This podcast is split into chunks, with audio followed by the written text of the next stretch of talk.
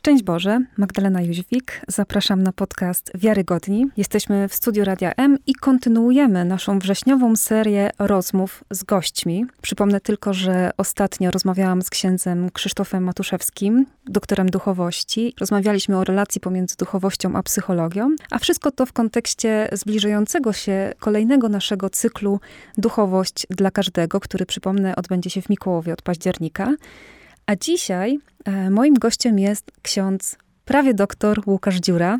Witam serdecznie. Szczęść Boże, witam serdecznie, witam Magdo, witam wszystkich. Jeden z wykładowców naszego cyklu Liturgika dla każdego. E, Łukasz jest tym, który najwięcej zajęć prowadzi, stąd właśnie dzisiaj porozmawiamy sobie trochę o liturgii i mam nadzieję, że będzie to dobra okazja do tego, żeby zachęcić Państwa właśnie do uczestnictwa w tych zajęciach. Zacznę może od krótkiego wyjaśnienia, dlaczego powiedziałam prawie doktor. No bo jest już przy końcu Łukasz pisania pracy doktorskiej. Nie będziemy, drodzy Państwo, zdradzać na jakim to jest etapie, bo to jest ten moment, w którym się nie zadaje tego pytania, ale liczymy, że już to jest finisz i oczywiście kibicujemy całym sercem, żeby rzeczywiście już szczęśliwie wszystko się udało i dobrnęło do celu. A naszą rozmowę o liturgii chciałabym, żebyśmy zaczęli od takiego pytania, o Łukaszu, twoje ym, takie pierwsze zainteresowania liturgią, kiedy to się zaczęło, że zacząłeś się tym tematem bardziej interesować? No na pewno dla każdego liturgia powinna zaczynać i kończyć się przy ołtarzu.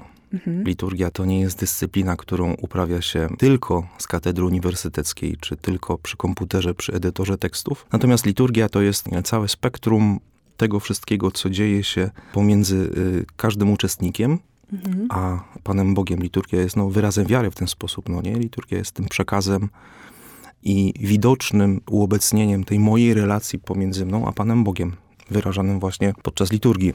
Myślę, że każdy ksiądz y, to jest ktoś, kto się interesuje liturgią i to jest coś naturalnego, tak samo jak kucharz interesuje się, nie wiem, kuchnią mhm. i, i, zdrowym odżywianiem i, i przygotowywaniem bardzo dobrych i wykwintnych, smacznych posiłków. A przynajmniej miejmy nadzieję, że tak miejmy jest. nadzieję, tak, tak, tak. Czyli u ciebie zaczęło się to, gdy poszedłeś do seminarium, czy? Nie, no na pewno trochę wcześniej, bo mhm. całe lata mm, służby przy ołtarzu jako ministrant to na pewno było to środowisko takiego naturalnego wejścia w liturgię, pokochania liturgii i takiego otrzaskania się, obycia się samą przestrzenią liturgiczną, co myślę później mm, w taki naturalny sposób spowodowało to, że wybrałem mm, drogę kapłaństwa i, i, i służenia Panu Bogu akurat w ten sposób. Mhm. Ile miałeś lat, jak zostałeś ministrantem? Ojej, ojej, ale to było dokładnie 8 września. Naprawdę? 8 września, 8 września po raz pierwszy stanąłem przy ołtarzu. E, to była, ja nie wiem, czy to była zerówka, koniec zerówki, czy pierwsza klasa. Byłem we wczesnej komunii świętej, także mm. myślę, że gdzieś między zerówką byłeś. a... No, pamiętam pierwsze takie, nie powinienem tego mówić głośno, ale już później, jak już ta przestrzeń liturgiczna stała się moim środowiskiem naturalnym. -hmm. Pierwsze przygody z mikrofonem, pierwsze przygody z amboną, pamiętam parafii, w której się urodziłem i w której byłem ochrzczony, w której zaczynałem wszystko, w Murckach, w Najświętszym Sercu Pana Jezusa. Był taki taborecik dla małych ministrantów, którzy czytali y, czytanie w trakcie liturgii, w trakcie mszy świętej. Ten taboret był bardzo chybotliwy i bardzo przeżarty przez korniki i często się z niego spadało, zjeżdżało. Mhm. To mam takie wspomnienia z tymi pierwszymi takimi doświadczeniami liturgii i doświadczeniami służby przy ołtarzu. Mhm. No tak, ale w końcu wyrosłeś, nie trzeba było już tego taborecika, a jednak to zainteresowanie zostało. Tak jak wspomniałeś, poszedłeś później do, do seminarium, więc tutaj już ta formacja liturgiczna też już była bardziej intensywna.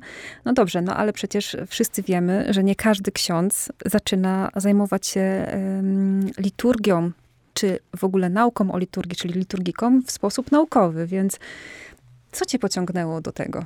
Żeby jednak pójść na takie studia? Pociągnął mnie ksiądz arcybiskup Wiktor. Okej. Okay. wysyłając, mnie, mhm. wysyłając mnie do Rzymu. Były jeszcze dwie inne opcje studiów, bo to była taka oferta albo to, albo to, albo to, ale e, liturgika wydawała mi się miejscem takim, w którym się mm, jakby najbardziej czuję. To było miejsce mhm. takie, w którym było mi dobrze po prostu i, i myślę, że na tym to też polega, że ten wybór nie był wyborem sztucznym na siłę, ale jakimś takim też no, naturalnym, myślę. Mhm. Gdzieś cię to, rozumiem, spotkało też z jakimś twoim pragnieniem, tak? Jakimś takim twoją, twoją po prostu pasją. Mm, tak, było to po prostu ciekawe. Mhm. No, ciekawsze niż te dwie. Okej, okay. dobrze, inne. dobrze. Nie to... zdradzę, co to miało być, ale... Dobrze, dobrze, to niech zostanie twoją słodką tajemnicą. Pytam moich gości o takie osobiste, jakieś takie zainteresowania, bo niewątpliwie w czasie zajęć pokazałeś się jako wykładowca z pasją. To słyszałam od naszych uczestników, więc oni są najbardziej wiarygodnym źródłem informacji o tym, jak cię odbierają i jak, jak te zajęcia przebiegały. Przypomnę, już pierwszą edycję liturgiki dla każdego udało nam się w zeszłym roku przeprowadzić, a w tym roku chcemy zaprosić Państwa do parafii świętego Benedykta w Tychach. I wydaje mi się, że właśnie ta osobista pasja, to osobiste zainteresowanie no, sprawia, że ten przekaz jest jeszcze bardziej taki autentyczny, jeszcze bardziej przekonujący. A w przypadku liturgiki, czyli nauki, można powiedzieć po prostu o liturgii, to jest chyba wyjątkowo ważne, bo nie wiem, z, z, jaką opinią ty się spotykasz, ale ja często słyszę, że liturgika to po prostu taki, taka nauka o przepisach. Tak? Taka nauka o tym, jak siedzieć, jak stać, co kiedy zrobić. Zgadzasz się z tą opinią? Zgadzałbym się, gdybym, gdybym żył w XVIII wieku. O! To dla... bym się zgadzał. Okej, okay, dlaczego? To bym się zgadzał. Wtedy liturgia e, była jedynie sprowadzana do, do kategorii rubryk, była bardziej rubrycystyką niż jakąś dyscypliną teologiczną. My liturgiki czy liturgii nie możemy sprowadzać do kategorii kursu prawa jazdy. Mnie najbardziej boli, e, że wszystkie jakieś problemy czy pytania, które, które rodzą się mm, w różnych kontaktach z księżmi, z ludźmi, zawsze są pytaniami, czy wolno, czego nie wolno, co można, a czego nie można. Czyli takie rzeczywiście myślenie rubrycystyczne Bardzo, mhm. bardzo, bardzo, bardzo. I my tutaj gdzieś tam zamykamy się w jakimś takim pojęciu liturgii, która przypomina, nie wiem, grę w piłkę nożną, że są pewne zasady, fair play, trzeba zachowywać pewne rzeczy, tu jest spalone, tu jest out, czy teraz tak samo, e, kiedy trwają Mistrzostwa Świata w siatkówce. E, liturgika, czy liturgia nie jest koncentracją się na przepisach. To nie są rzeczy, które jedynie powodują, że no nie wiem, no, jestem korekt, jeśli chodzi o rubryki, o przepisy, więc ta liturgia będzie piękna. To nie na tym polega. Rubrycystyka jest ważna, ale to jest jedna z wielu, wielu, wielu dziedzin, która wchodzi w skład liturgiki, czy, czy teologii liturgii, czy w ogóle nauki o liturgii. Także zostawianie liturgii jako, jako nauki o, o przepisach, jako nauki, która jest taka sucha, powoduje to, że, że no ksiądz jest policjantem i, i, będzie tylko pilnował, żeby był porządek i nie będzie w tym nic więcej. Nie? To będzie taka wydmuszka, wielkanocna, która może będzie ładna z zewnątrz, ale w środku będzie pusta, będzie tylko powietrze, nie? Mhm. No to co zrobić, żeby ta wydmuszka nie była pusta? Co w takim razie, czym w takim razie jest liturgika, skoro nie samą nauką o przepisach? To są takie pojęcia dosyć świeże i dosyć nowe, dlatego że one wiążą się, mm, te nowe spojrzenie na liturgię mm, wiąże się z całą odnową ruchu liturgicznego, która rozpoczęła się na początku XX wieku, 1905-1910 na długo przed Soborem Watykańskim II i konstytucją liturgii. Pokazanie liturgii, która jest nie tyle zachowywaniem przepisów, co tak naprawdę realizacją e, zbawczej obecności Chrystusa w kościele, w swoim kościele. Liturgia to są sakramenty, liturgia to jest uświęcające działanie kościoła w całym naszym życiu. I sprowadzanie e, liturgii i dzielenie jej tylko na to, co jest czerwone i na to, co jest czarne, no jest niesamowitym spłyceniem e, samej liturgii. Wiem, że to może być takie też dziwne dla, dla ludzi, którzy gdzieś tam parają się teologią w sposób zawodowy czy profesjonalny, ale cały czas jest taki dysonans pomiędzy tym, czy my możemy liturgię traktować jako teologię praktyczną, czy jako mhm. teologię spekulatywną. Nie? To jest zawsze, gdzie jest miejsce liturgii, czy liturgiki wśród nauk teologicznych, jaki jest ten lokus no nie? tej liturgii. Jest takich trzech amerykańskich nowych współczesnych teologów. Fagerberg, którego książkę trzymam przed sobą, która jest numerem jeden, jeśli chodzi o zrozumienie liturgii. I ja bym nawet się pokusił e, w minionym dwudziestoleciu. Dwa lata temu została przetłumaczona na język polski. Polecam ją wszystkim do, do przeczytania, żeby zrozumieć, na czym, na czym polega podejście do liturgii. On opiera się na, na innych dwóch amerykańskich teologach liturgii na Aidanie Kawanachu i Aleksandrze Szmejmanie, którzy pokazują liturgię jako teologię prima. Mhm. Nie najważniejszą, mm, nie najistotniejszą. Rozmawiasz z dogmatykiem. Ja wiem, jakie są priorytety. Ale liturgika uprawiana przy ołtarzu to jest teologia prima. Teologia liturgii y, za katedrą uniwersytecką to jest teologia sekunda. Pokazanie, że do tego jest potrzebna wspólnota, do tego są potrzebne wszelkiego rodzaju, y, nie tylko edytor tekstu właśnie, ale wszelkie znaki, zapachy, to co człowiek potrafi przyswoić poprzez swoje zmysły, to wszystko tworzy teologię liturgii, to wszystko wpływa na liturgię. Jeszcze bym pociągnęła trochę ten temat. W takim razie, na czym się koncentruje teologia liturgii? Dwa podejścia. Ktoś kupuje nowy samochód. No i okej. Okay. Dzisiaj e, podobno bardzo trudno kupić samochód. Jedna osoba otworzy maskę, podniesie i mówi: Zobaczymy teraz, jak to działa. No nie, i otwiera tą maskę i sprawdza tam te filtry, ogląda silnik, jakie są tam te wtryski, wszystko, wszystko. Natomiast druga osoba mówi, ok, siadam za łukiem, zobaczymy jak się tym jeździ. I to jest właśnie podejście pomiędzy liturgią rozumianą w takim sensie rubrycystycznym. Czyli to jest to zaglądanie pod maskę. Dokładnie. Natomiast liturgia, która jest teologią spotkania z Bogiem, spotkania z ludźmi, doświadczenia wiary ludzi, to jest właśnie siadam za kółkiem i się cieszę jazdą. Mhm. Rozumiem, co chyba chcesz powiedzieć, czyli że mamy tutaj już takie doświadczenie życia po prostu, że to jest doświadczenie wiary, doświadczenie spotkania z Bogiem, doświadczenie bycia we wspólnocie Kościoła, która doświadcza tej obecności Boga, tak? To, to jest chyba to, y, ten kierunek. Ten... Dokładnie, mhm. dokładnie. Liturgia to jest Kościół w ruchu. To jest okay. Kościół w ruchu. No tak, na liturgii mimo wszystko też się ruszamy prawda? No jasne, i to jest bardzo ważne, inaczej to pośniemy. Mm-hmm. No właśnie, no właśnie. Wiesz, podpytuję cię to, to, trochę o ten głębszy wymiar popatrzenia na liturgię, dlatego że, no, tak jak żeśmy wspomnieli, niestety ogranicza się do tego często myślenie o liturgii, czy o liturgice jako nauce o liturgii, do sfery przepisów, tak? Czego wolno, czego nie wolno. Myślę, że te zajęcia, które proponujemy są też pewnym przełamaniem tego schematu, tak, żeby właśnie skupić się trochę bardziej na postawach, ale na ich znaczeniu, na tym, co się dzieje w czasie liturgii, ale na tym, jakie to ma znaczenie. I teraz po to, żebyśmy po prostu e, głębiej się w to zaangażowali po prostu wiedzieli, co się dzieje i jak mamy to przeżywać. No dobrze, no ale tutaj, jeżeli już mówimy o tym, że to nie są tylko przepisy, że chodzi tutaj o spotkanie ludzi z Bogiem, o doświadczenie, e, no to niektórzy pozwalają sobie na prowadzenie różnych innowacji, i czasami możemy się spotkać z takimi dwoma stanowiskami. Jedni radykalni uważają, że niczego absolutnie nigdy nie można dodawać, zmieniać, dostosowywać. Z kolei drudzy stwierdzają, że no ale przecież koncentrujmy się na człowieku, na jego potrzebach, na tym, w którym miejscu życia on jest i dostosowujmy liturgię do człowieka. Która postawa jest właściwa? Jak tutaj znaleźć jakiś złoty środek i na co możemy sobie pozwolić? Liturgia współczesna to jest taboret, który ma trzy nogi. Żeby był stabilny, te trzy nogi muszą być y, równe, tak. To musi być, to Muszą musi być, być równo rozłożone. Stabilne, to musi być, to się nie może chybotać, to się nie może ruszać. Te trzy nogi to są słowa, gesty i symbole. Jeśli złapiemy te, te trzy nogi, to naprawdę będzie się nam wygodnie się działo i ta postawa może być postawą siedzącą, mhm. może być postawą stojącą albo klęczącą, to już jest nieważne. Natomiast jeśli chwycimy tą równowagę pomiędzy tym, jakie znaczenie ma słowo w liturgii, jakie znaczenie ma każdy gest, który powinien być jasny, czytelny, yy, niczym niezamącony i w końcu jakie znaczenie ma znak w liturgii, światło, ciemność, yy, różne takie yy, przykłady można wymieniać, Myślę, że ta liturgia będzie czymś pięknym i czymś dobrym. Na co sobie możemy pozwolić? Jest prosta zasada.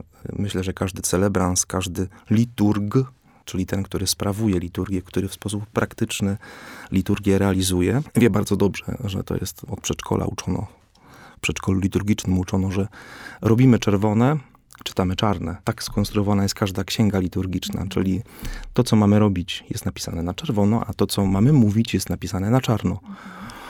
I jeśli będziemy się tego trzymali, to wszystko będzie ok.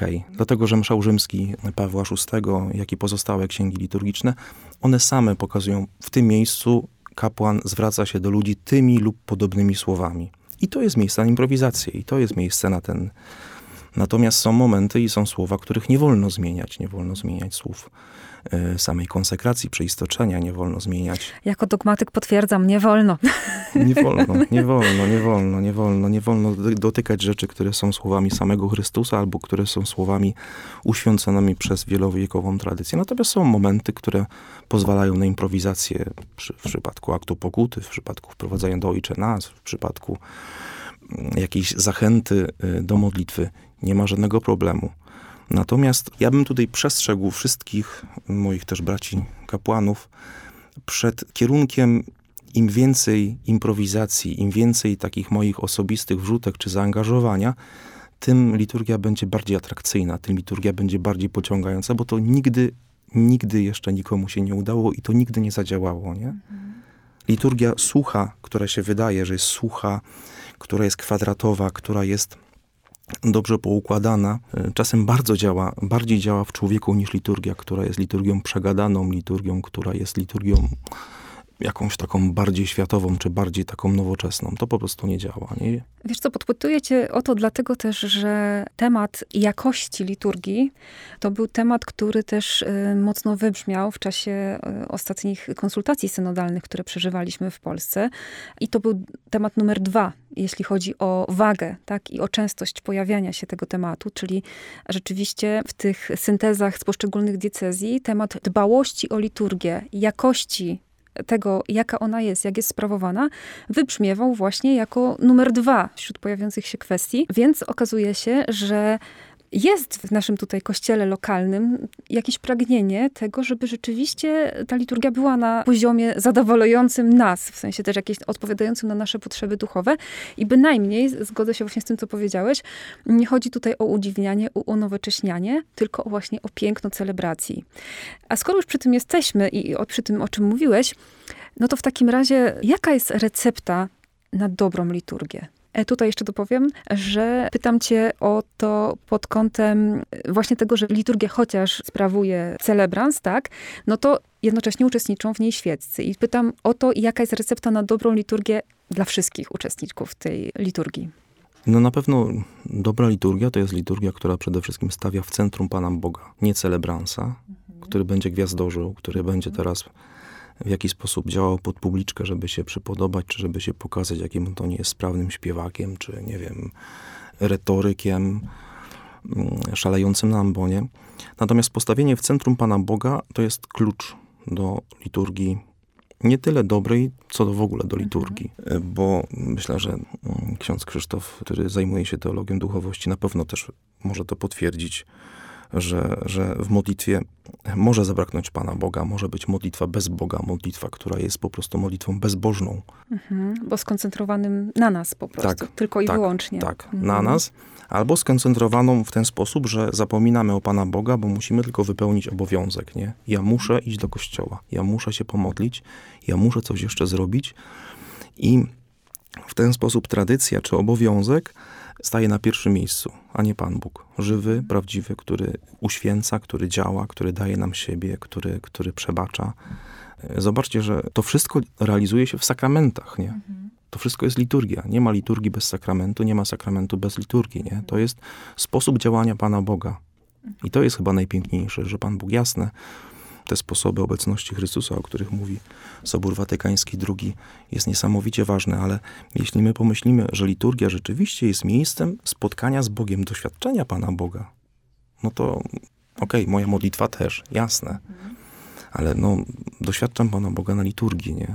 W Eucharystii, w sakramencie pokuty i pojednania, w innych sakramentach, nie? Nie ma innego sposobu, nie wiem, na przyjęcie Pana Boga do swojego życia. Chyba, że na pierwszym stopniu ruchu światło życia, kiedy przyjmujemy Chrystusa jako jedynego Pana i Zbawiciela tak, do albo na kursach życia. ewangelizacyjnych, różnorakich, seminarium Odnowy Wiary i innych, prawda? Jasne, mhm. że to wszystko jest świetnie i dobre, ale jedynie w czasie mszy świętej ja otrzymuję Boga. No nie? Bierzcie i jedzcie. To są słowa, które, które realizują się tylko w czasie mszy świętej. Nie? I to pokazuje właśnie nie tyle wyższość liturgii, co no, kształt naszej, naszej duchowości, czy, czy kierunek chrześcijaństwa. Dobrze, czyli chodzi o tą koncentrację na Bogu, tak? Czyli w takim razie o tą postawę duchową, która nam pomaga właśnie głębiej e, przeżywać liturgię. No dobrze, jeszcze bym chciała cię dopytać o ten wymiar wspólnotowy. Wydaje mi się, że jeżeli mówimy o uczestnictwie w liturgii, zwłaszcza w Eucharystii, to myślę, że niestety wielu z nas koncentruje się na osobistej relacji z Bogiem, na osobistym po prostu przyjściu i spotkaniu się z Bogiem. A przecież nie przychodzimy tam sami. Przychodzi nas wielu. I w takim razie, jaka jest rola tej wspólnoty właśnie w czasie, w czasie liturgii? Prosty przykład. Zauważmy, że mszał rzymski współczesny nie przewiduje mszy świętej sprawowanej tylko przez kapłana, mhm. przez jedną osobę. Mhm. Nie ma takiej opcji. Tak zwanej mszy z pająkami, tak? z pająkami. Albo z pajęczyna. Mhm. Mm, jest msza święta, która nazywa się mszą świętą z jednym usługującym. Mhm. Nie ma opcji, że liturgię sprawujemy sami. Y, I to jest bardzo ciekawe, że właśnie liturgia buduje wspólnotę i wspólnota tworzy tą liturgię. Mhm. Sobór Watykański II ukuł takie dwa pojęcia, jak właśnie participatio activa i actuosa. Mhm. To jest uczestnictwo, aktywne uczestnictwo, które buduje uczestnictwo, które tworzy tą liturgię. I to nie znaczy to, że ja teraz jestem szefem, ja teraz jestem dyrektorem i prezesem tego spotkania, wy musicie się podporządkować pod to wszystko, co ja mówię i czego ja żądam od was. Natomiast to nasza aktywność w czasie liturgii, poprzez gesty, poprzez słowa, poprzez postawy, powoduje, że my wiemy o co chodzi. My tworzymy jedną wspólnotę liturgiczną. Mało tego, to pokazuje naszą świadomość, że uczestniczymy w czymś, co jest jednorodne, co jest takie samo.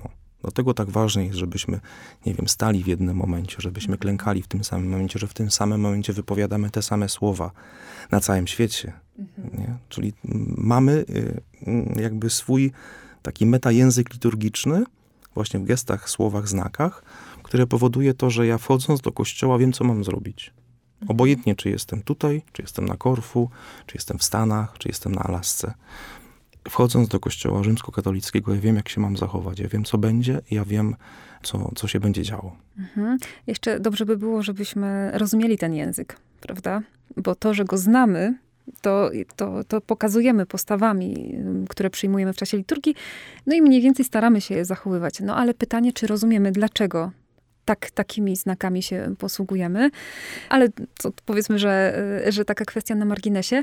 Kiedy mówiłeś, skojarzyły mi się jeszcze dwie kwestie. Jeszcze dopytam cię odnośnie tej roli wspólnoty w czasie, w czasie liturgii, bo z perspektywy kobiety, która uczestniczy w liturgii, przyznam się szczerze, że to, w jaki sposób zaangażowany jest prezbiter w liturgię, wpływa na to, jak mi się ją przeżywa myślę, że wiele osób się ze mną zgodzi, prawda?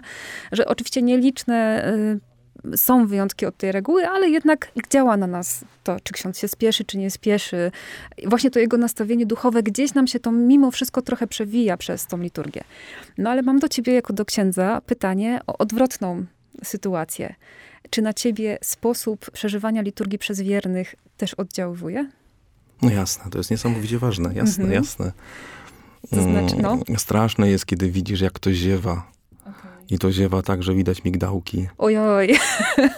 E, już nie mówię o spaniu mhm. w czasie liturgii, bo to jest dramat. Natomiast ja mam takie doświadczenie liturgii pięknej i żywej, liturgii, która rzeczywiście wciąga, liturgia, mhm. która, która rzeczywiście jest takim ja nie mogę zapytać się i podejść do ławki z mikrofonem, co teraz czujesz, nie? w jaki sposób, nie wiem, przeżywasz, o, co, o co modlisz się, odmawiając modlitwę Ojcze Nasz, nie? Z jaką intencją tutaj dzisiaj przychodzisz, co jest dla ciebie ważne. Natomiast wciągnięcie wszystkich w tą liturgię, pozbycie się tej atmosfery bierności, czy jakichś takich głuchoniemych mm, widzów, mhm to jest dla mnie niesamowicie ważne, nie? Nie jesteśmy w teatrze, nie? To nie jest teatr, to nie jest jakieś widowisko, to nie jest spektakl, nie?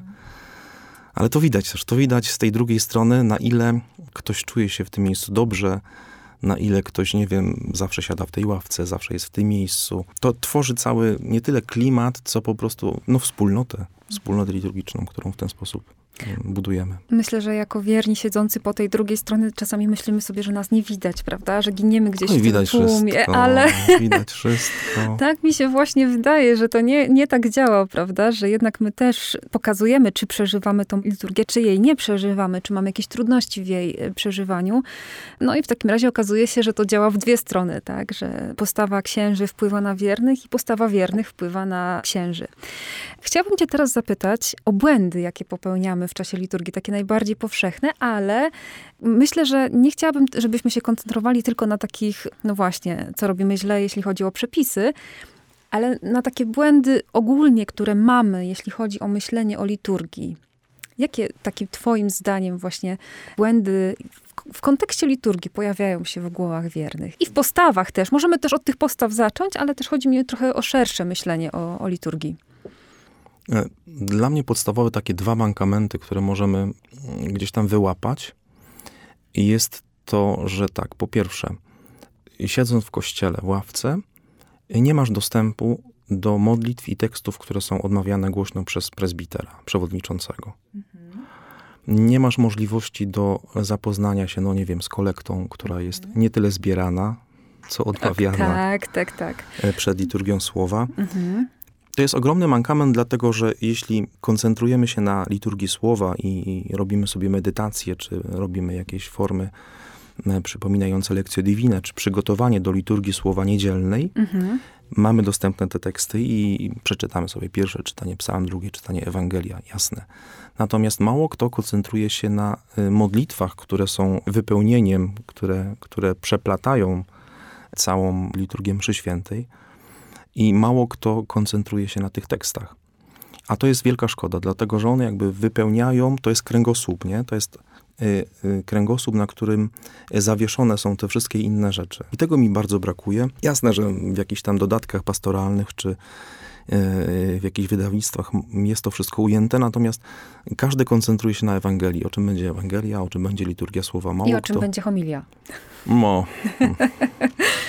Natomiast mało kto gdzieś tam sięga po te teksty liturgiczne, e, które również są uświęcone niesamowitą tradycją Kościoła, są bardzo stare, e, są bardzo ciekawe. E, Przekazują znając... nam też teologię przecież, prawda? O, jasne. I to mhm. teologię w wydaniu pozytywnym. Dogmatyka. Tak, tak, tak. Dogmatyka niestety tutaj uprawia teologię, czy uprawiała teologię w tym sensie negatywnym, czyli był problem, tak. była herezja, okay, był jakiś ten, rozwiązujemy. Mm -hmm. Natomiast no to jest te, te połączenie tej zasady świętego, nie świętego, ale prosperas aquitani, lex orandi, lex credendi. Mm -hmm. Co najpierw, nie? Najpierw się modlimy i wierzymy, czy modlimy się tak, jak powinniśmy wierzyć? Bo to jest pytanie, które, -hmm. które powinniśmy w tym momencie sobie zadać. Natomiast te teksty liturgiczne, one są objawem pozytywnej wiary. -hmm. Myśmy się tak zawsze modlili. Mhm. Nam tego nikt nie kazał. Myśmy się tak zawsze modlili i to e, zostało przekazane w tradycji Kościoła. Nie? Myśmy tak, myśmy tak, taka była nasza wiara, więc myśmy się po prostu tak modlili. Nie? Dobrze, a czy możemy temu jakoś zaradzić? Czy powiedzmy, że może idealną sytuacją by było, gdybyśmy te teksty liturgiczne mieli gdzieś pod ręką, gdy idziemy na liturgię, tak w sensie w kościele, może żebyśmy mogli mieć do nich dostęp. No bo trudno sobie wyobrazić, że każdy z nas teraz idzie i ogląda sobie mszał, tak? I sprawdza, jakie dzisiaj będą e, modlitwy. Natomiast czy możemy sobie jakoś z tym poradzić, no nawet gdybyśmy chcieli sami się przygotować e, do liturgii. Czy to jest możliwe? No jasne. Kwestia internetu, kwestia jakichś, nie wiem, wydawnictw, które nie chcę teraz robić pseudoreklamy. Okay. Bo to nie o to chodzi, ale myślę, że możemy kupić nawet w księgarni świętego Jacka, czy w innych księgarniach katolickich zamówić przez internet te wszystkie dodatki pastoralne, które służą nie tylko medytacji Słowa Bożego w czasie liturgii Słowa, czy przed liturgią Słowa, ale zawierają wszystkie teksty mszy świętej. Mhm. Zobaczyć, o co się modlimy. My mówimy na końcu kolekty Amen, Czyli zgadzam się, jestem z tobą, tak samo myślę. Natomiast... Pytanie, czy wiesz, co, co potwierdziłeś? Tam, co, tam, co tam on mówił, nie? Czy to może lepiej czasami nie mówić tego amen, bo tam jest coś, co mi nie pasuje na przykład, no nie? Mm-hmm. No myślę, że to, o czym mówimy, też wymaga od nas y, dużej świadomości i jednak pewnego skupienia, prawda? Żebyśmy jednak to słuchanie w liturgii włączyli już od samego początku, a nie dopiero od właśnie liturgii słowa, tak? Że, że dopiero wtedy zaczynamy słuchać, prawda? No z tym słuchaniem, z tą koncentracją to my dzisiaj mamy wiele problemów, prawda? Często przychodzimy z biegu, gdzieś tam jeszcze myślimy o obiedzie w niedzielę, tak? Albo już o tym, co na poniedziałek. I gdzieś nam po prostu tej postawy takiego słuchania i i tego, że przecież ta modlitwa, którą wypowiada celebrans, jest przecież naszą modlitwą. My przecież przychodzimy nie posłuchać, jak on się modli, tylko modlić się razem, właśnie tak jak powiedziałeś, jako wspólnota. Więc chyba to słuchanie tych tekstów e, jest tym bardziej ważny, no bo przecież to my też w tym uczestniczymy, prawda?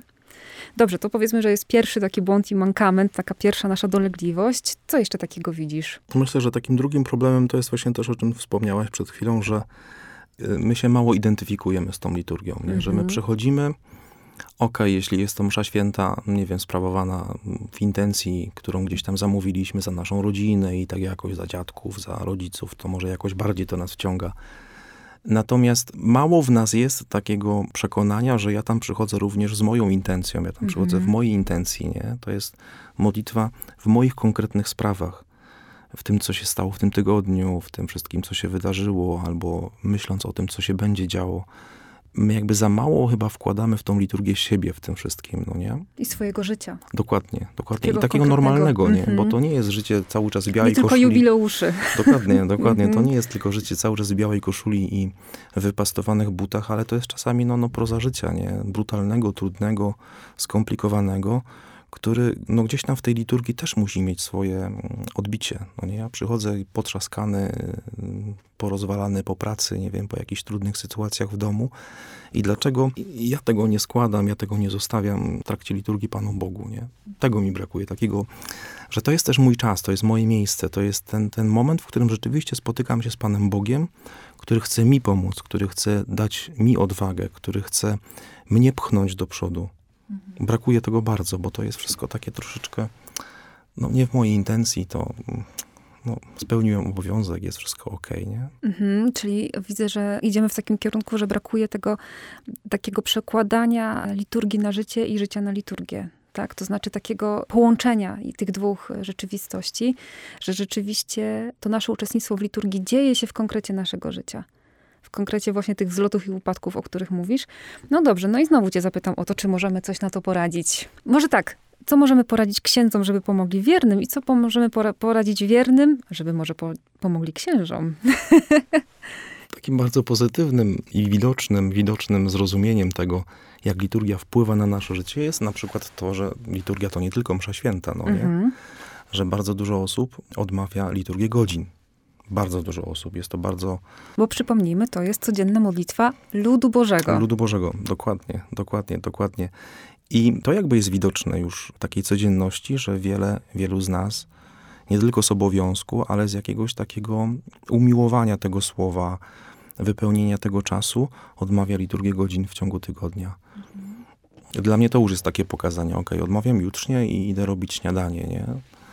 Czyli można powiedzieć, że liturgia godzin pomaga nam w pewnym sensie przygotowywać się do liturgii, y, na przykład Eucharystii, tak? do takiego przeżywania swojego życia z Bogiem, tak, przeżywania swojego życia w no, taki, można powiedzieć, trochę liturgiczny sposób. Tak? To znaczy, że przychodzimy do Boga wszystkim, co przeżywamy i szukamy Go w tej naszej codzienności. Tak? I to już ta sama liturgia godzin jakoś nas podprowadza w takie myślenie, że Bóg nam towarzyszy, Bóg jest obecny w naszym życiu i chce w nim, e, chce w nim działać. Więcej? Mhm. Mszy świętej w domu sobie nie odprawisz. No, zdecydowanie nie. No tak, ale kiedy odmawiasz brewiarz, okay. w twoim domu, w twoim pokoju, w twoim mieszkaniu sprawujesz liturgię. Mhm. I to jest coś niesamowitego, że my poprzez brewiarz, poprzez liturgię godzin jakby y, wkładamy tą liturgię do naszych domów, do naszych mieszkań, do naszych rodzin, do naszego normalnego życia. No jest to coś pięknego w liturgii, w tym, o czym też wspominałeś wcześniej, że sprawuje się taką samą na całym świecie. I kiedy sobie to uświadomimy, że gdzieś się kończy Eucharystia, gdzieś się zaczyna, to rzeczywiście to pokazuje to nieustanne uwielbienie, które się dzieje e, w Kościele i to nieustanne działanie Boga w naszym życiu i w tych wszystkich naszych sprawach, którymi żyjemy. Ale właśnie liturgia godzin jeszcze też, ponieważ to się dzieje, może dziać się nawet w naszym, w naszym domu, jeszcze bardziej chyba daje nam to doświadczenie, że teraz, kiedy ja się modlę tymi psalmami, wiele, wiele osób też się modli tymi psalmami i mimo wszystko tworzymy jakąś duchową wspólnotę w tej modlitwie, prawda? Że ta liturgia godzin to nie jest coś, co ja sobie wymyślam, wybieram sobie dzisiaj te psalmy, bo te mi się podobają, tylko rzeczywiście trwam w tej dynamice, którą sprawuje się w kościele, chociaż każdy z nas robi to indywidualnie, czy we wspólnotach, czy w rodzinie, czy sam. Ale daje to jakieś takie poczucie takiej duchowej wspólnoty, prawda? I takiego duchowego razem uczestnictwa w tym uwielbieniu. Nie mogę przy temacie liturgii pominąć pytania o tą fascynację liturgią potrydencką, bo wydaje mi się, że dzisiaj całkiem sporo jest takiej dyskusji i takiego chyba niezrozumienia Jak do tego podejść? Do tych, którzy zafascynowani są tym sposobem odprawiania liturgii. Często widzimy, że to nie tylko chodzi o, o tą liturgię potrydencką, często tutaj się to wiąże z różnymi takimi przesunięciami, jeśli chodzi o akcenty teologiczne. No może zacznijmy od tego, skąd się ta fascynacja wzięła? Masz jakąś odpowiedź na to? Z naszej byle jakości. Mhm.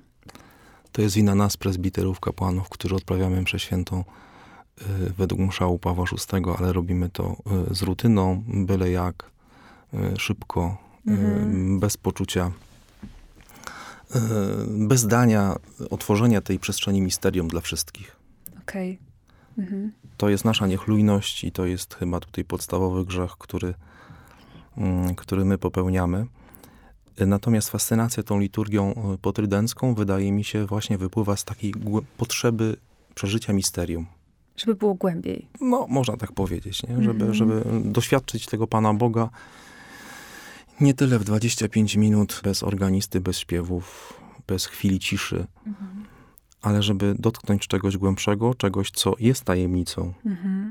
Nie tylko przez język, Mhm. Nie tylko przez y, niezrozumiałe do końca gesty, czy księdza odwróconego plecami do mnie, ale dotknąć tego Pana Boga w jakiś głębszy sposób. I to jakby jest pierwsza sprawa, którą my powinniśmy brać na rachunek sumienia jako prezbiterzy, jako, jako celebranci liturgii, jako ci liturgowie. Mhm.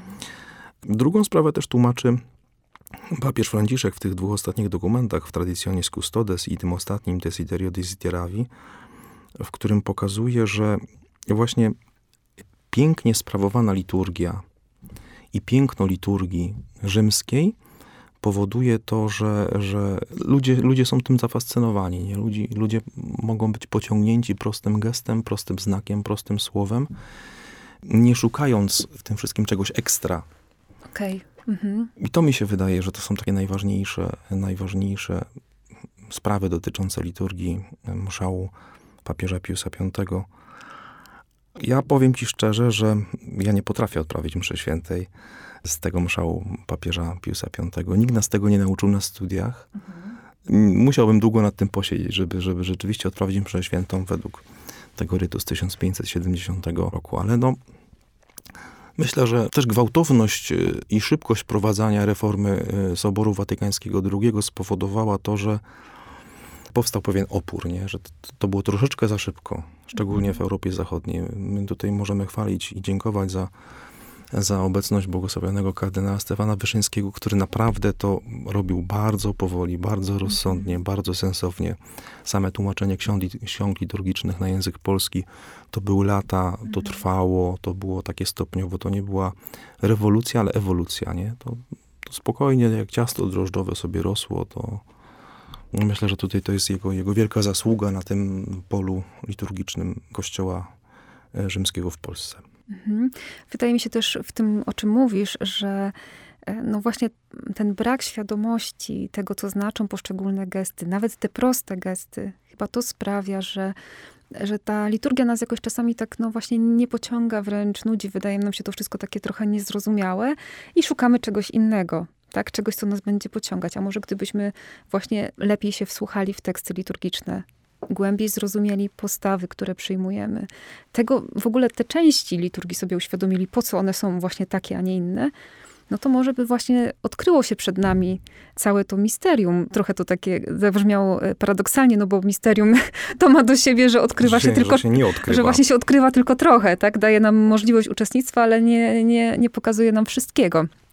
Mm, ale może właśnie to jest też trochę taką przestrzenią do zagospodarowania, tak? Jedno to, o czym powiedziałeś, że ta jakość liturgii sprawowanej przez księży, no ale z drugiej strony, no właśnie, też chyba ta edukacja, jeśli chodzi o, o wprowadzenie ludzi w zrozumienie liturgii, prawda? I tutaj... Ta edukacja nazywa się mistagogią. A no I to właśnie. jest też jeden z postulatów synodalnych. Mhm. Brak mistagogii dziś w Kościele. Mistagogia to jest edukacja, właśnie mhm. w tym wymiarze liturgicznym, tłumaczenie, odkrywanie znaków, odkrywanie tego wszystkiego, czym jest pełnia liturgii. No dzisiaj ten wymiar mistagogiczny Kościoła naprawdę, i to się robi według starej tradycji, to się nie robi przed. Mhm. Tylko to się zawsze mistagogia, to jest zawsze po. po. Tak. Najpierw tak. doświadczasz, przeżywasz. Tak, a potem ci tłumaczą, co się dokładnie, stało. Dokładnie, mhm. To są ojcowie Kościoła, to są katechezy mistagogiczne. To są pierwsze wieki. Z IV-V wieku. Niech żyje nam Cyryl, jerozolimski Jan Chryzostom i pozostali. Dokładnie. Zachęcamy do czytania, bo są dostępne w języku polskim, więc zachęcamy do czytania katechezm mistagogicznych dla wszystkich pasjonatów, wszystkich, którzy chcieliby e, trochę więcej się dowiedzieć, poczytać. Ale, drodzy Państwo, wychodząc naprzeciw właśnie tej logice, że najpierw przeżywamy, a potem się dowiadujemy o co chodzi i wchodzimy głębiej, gorąco zapraszamy Zapraszamy, Łukasz, prawda? Zapraszamy bardzo serdecznie, bo to już... Już niebawem. Na druga litur... edycja? Tak, na drugą Nie, która? Druga, druga. Druga, druga, okay. Tak, na liturgikę dla każdego. I słowo dla każdego znaczy naprawdę dla każdego, czyli i dla młodszego, i dla starszego. I niezależnie od wykształcenia, i niezależnie od zainteresowań, zapraszamy do parafii świętego Benedykta w Tychach. Mamy nadzieję, zresztą takie też są opinie mm, uczestników pierwszej edycji, że rzeczywiście pomoże to Państwu e, lepiej przeżywać e, liturgię, rozumieć, co się na niej dzieje, no i też po prostu głębiej i może częściej spotykać się z Panem Bogiem, tak? I, i lepiej doświadczać Go w swoim, e, w swoim życiu. Dzisiaj już będziemy kończyć. Moim gościem był ksiądz, prawie doktor Łukasz Dziura, ceremoniarz archidiecezjalny. Dzięki za rozmowę. Dziękuję bardzo. Dziękuję Magdo, dziękuję wszystkim Przy... Państwu. Przypomnę tylko, że nasz podcast nagrywany był w studiu Radia M. Za życzliwość i gościnę gorąco dziękujemy. Bardzo dziękujemy. I słyszymy się już za tydzień. Szczęść Boże. Szczęść Boże wszystkim.